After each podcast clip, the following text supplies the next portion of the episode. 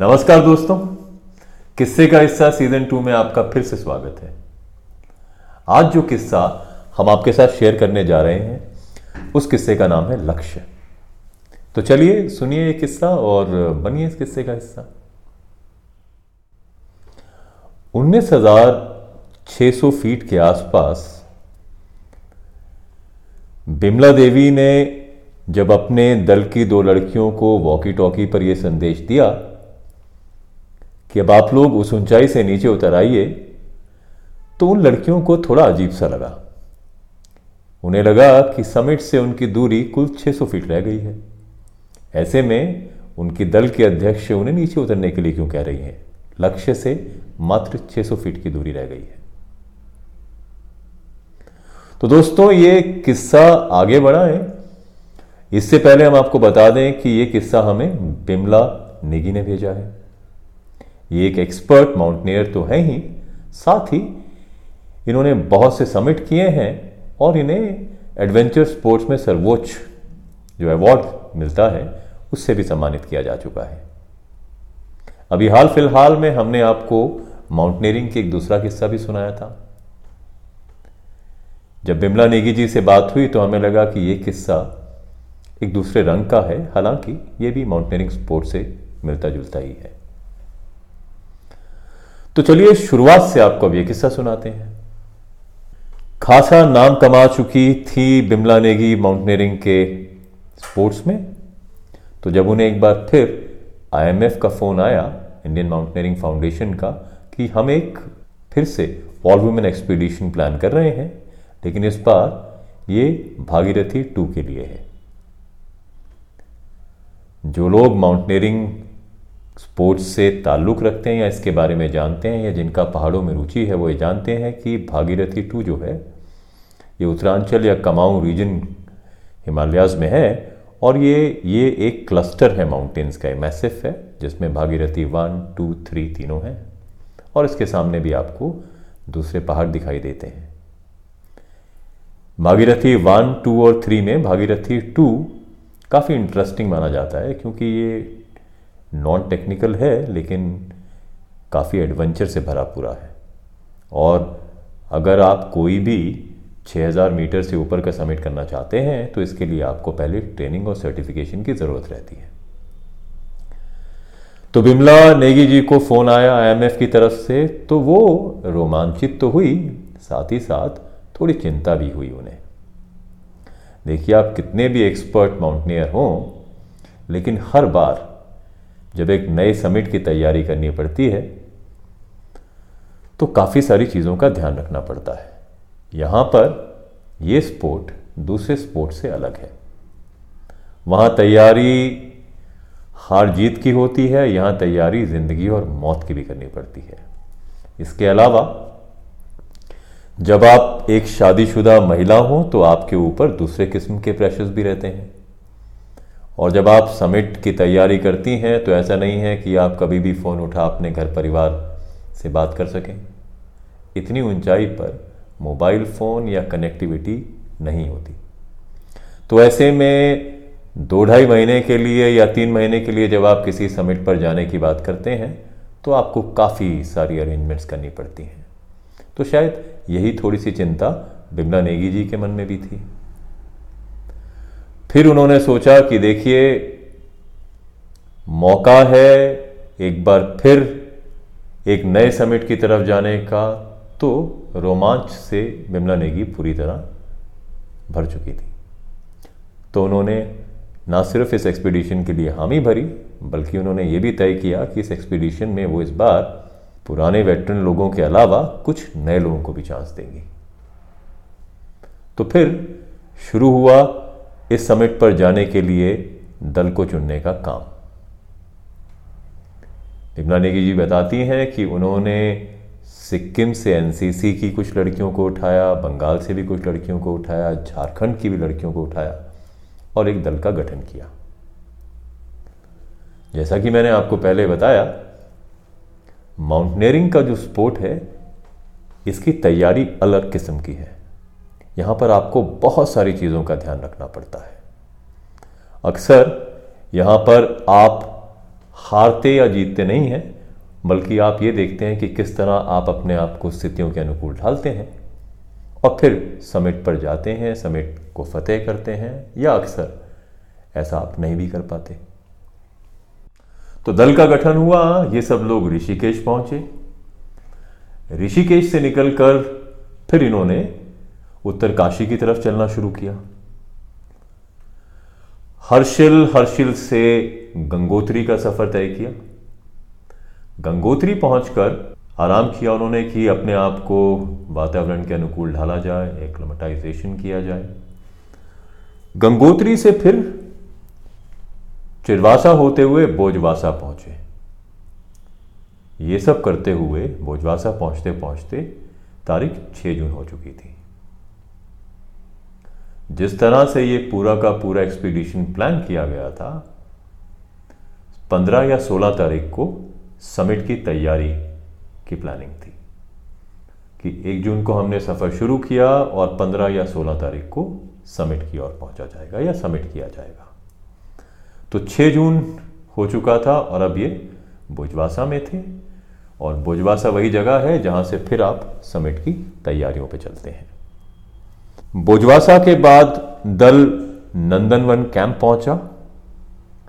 Nandanvan camp पहुँचने से पहले आप गौमुख को भी पार करते हैं, जिसे गंगा का सूत्र कहा जाता है, तपोवन पार करते हैं। और नंदनवन जो है, एक बेस कैंप है। तो बेस कैंप पहुंचकर पूरा दल इकट्ठा हुआ और आगे की रणनीति पर काम होने लगा। बिमला नेगी जी ने बताया कि अक्सर इस तरह के एक्सपीडिशंस में आप अपने दल को छोटी छोटी टीमों में भी बांटते हैं।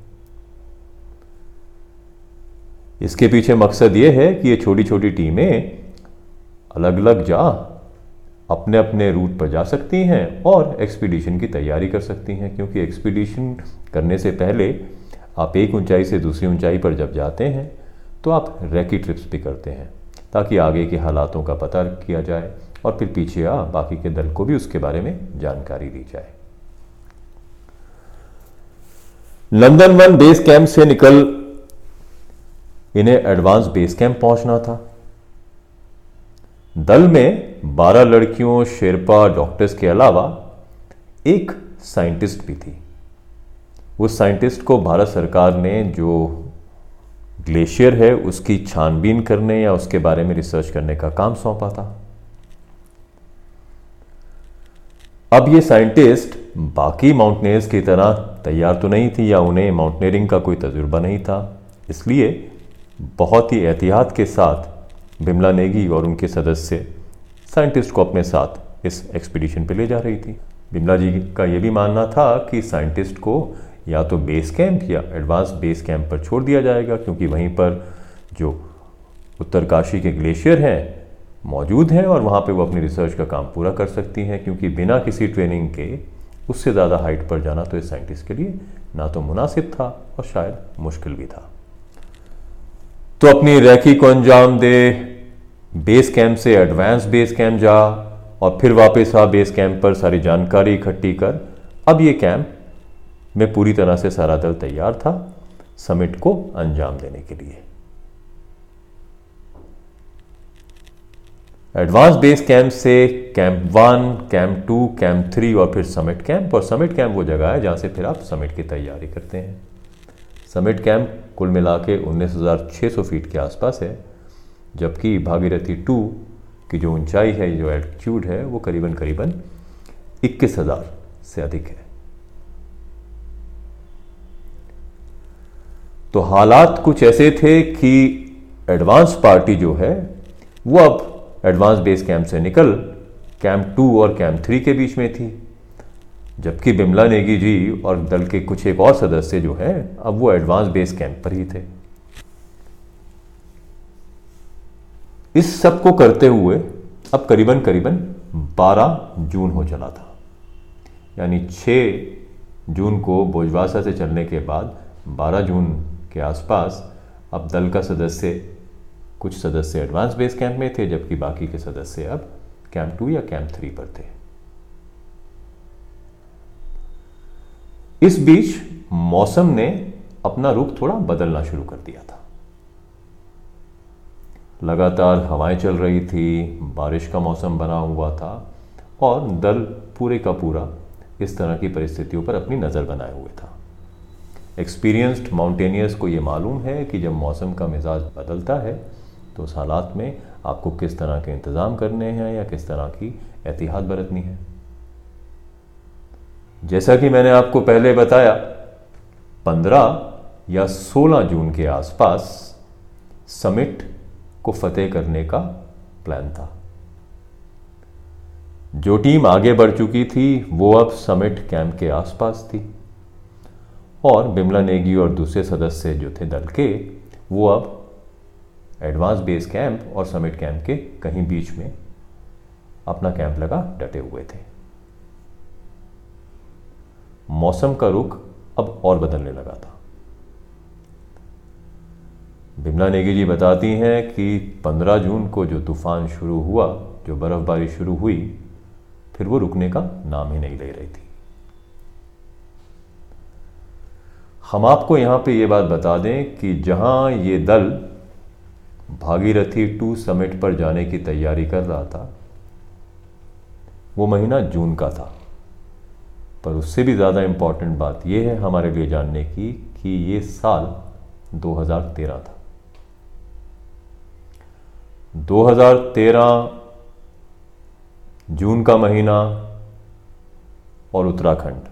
अब अगर आप इन सब बातों को एक साथ मिला लें तो आपको उस त्रासदी की याद आएगी जो केदारनाथ, बद्रीनाथ और दूसरे इलाकों में हुई। फ्लैश फ्लड्स क्लाउड बर्स्ट ने जो आतंक इस पूरे के पूरे इलाके में मचाया, वो आज तक हमारी स्मृतियों में है। ऑफिशियल फिगर्स की बात माने तो उस बाढ़ ने पाँच हज़ार से ज़्यादा लोगों को मौत के घाट उतारा।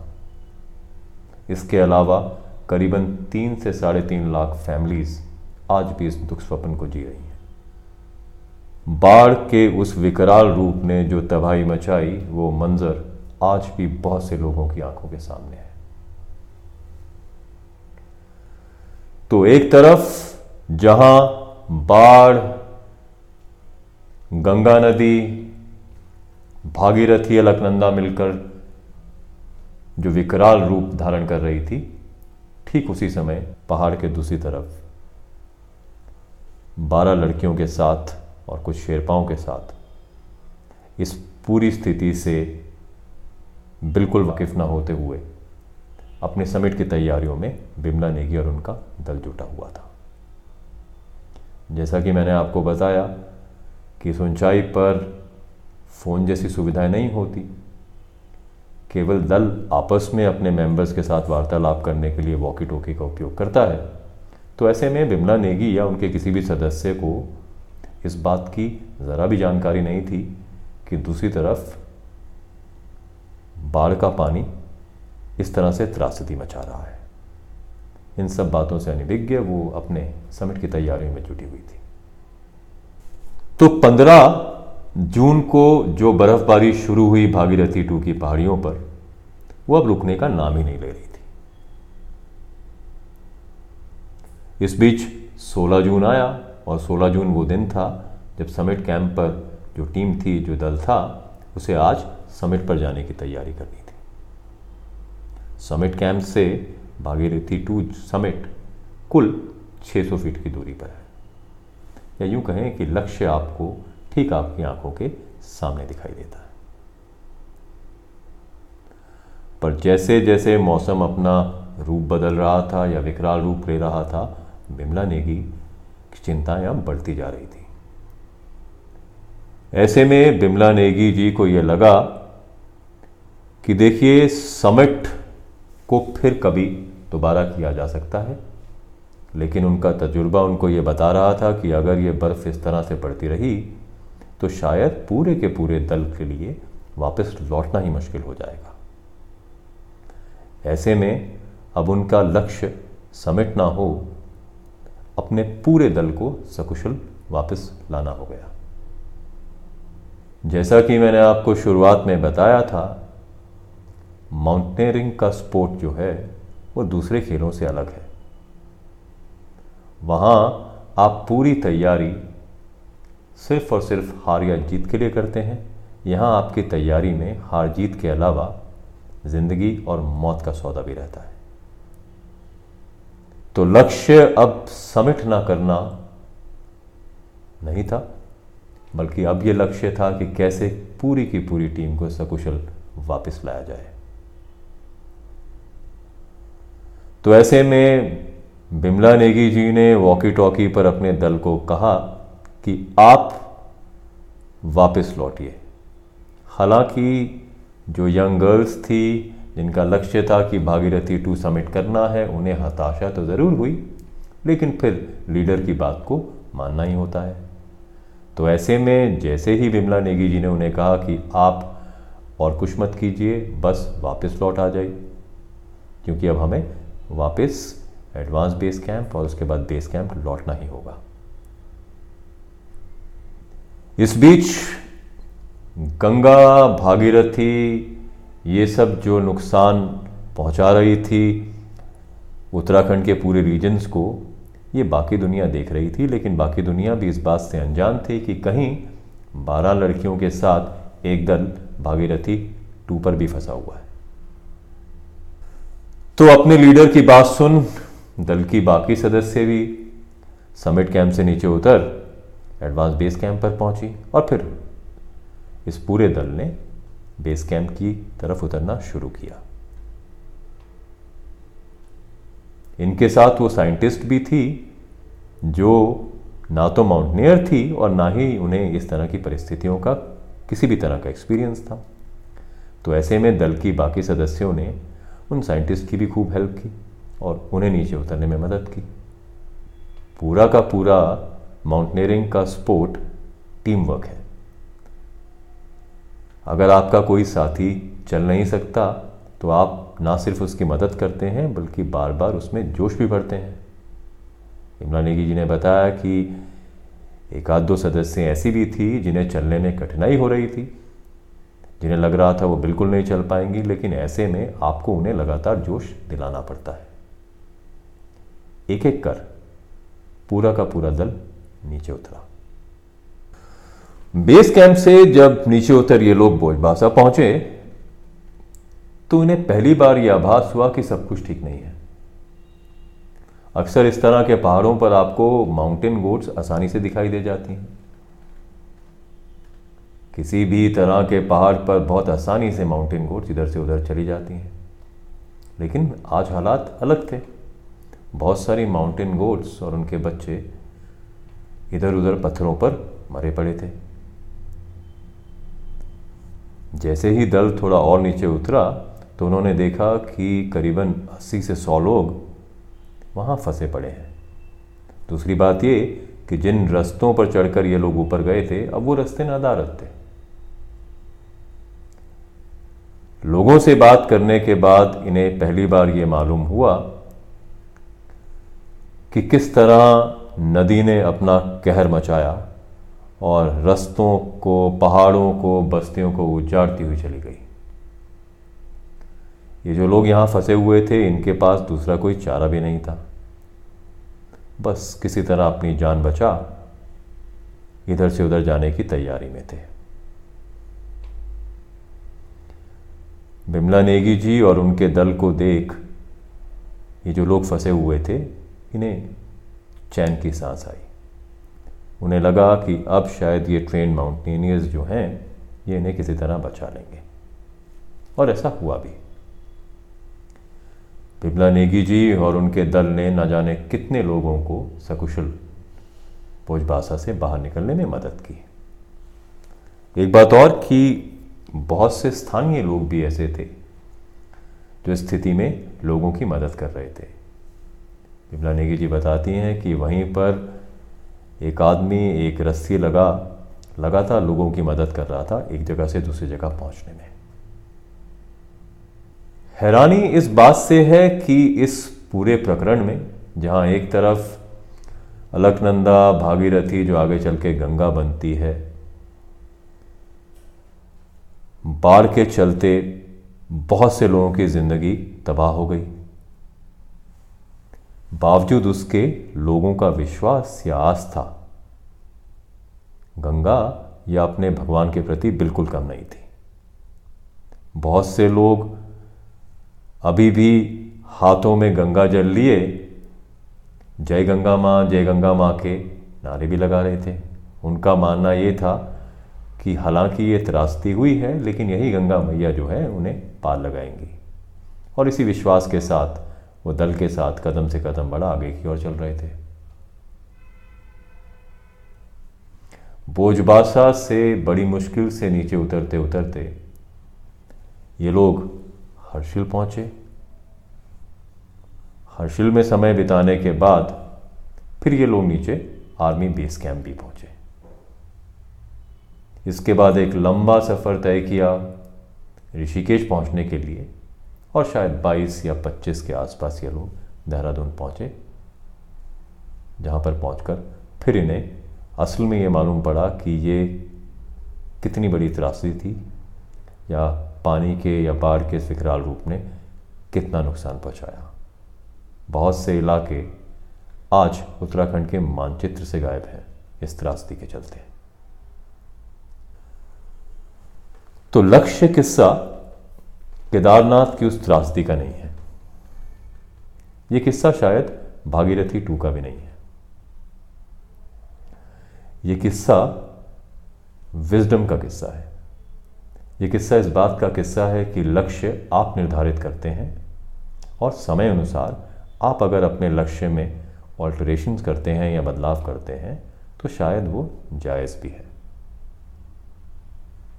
दल का लक्ष्य भागीरथी टू समिट करना था। लेकिन एक स्थिति के बाद बिमला नेगी जी के दिमाग में लक्ष्य भागीरथी टू समिट ना हो, अपनी लड़कियों को सकुशल वापस लाना हो गया। तो अगर आप कोई लक्ष्य निर्धारित करते हैं और आपको अपने उस लक्ष्य में बदलाव करना पड़ता है और आप पूरी विजडम के साथ ऐसा करते हैं तो शायद वो सही डिसीज़न होता है। तो दोस्तों, ये था किस्सा लक्ष्य। कैसा लगा आपको ये किस्सा? भेजिए अपने सुझाव, भेजिए अपने किस्से, हम उन्हें शामिल करेंगे किस्से का हिस्सा में। धन्यवाद।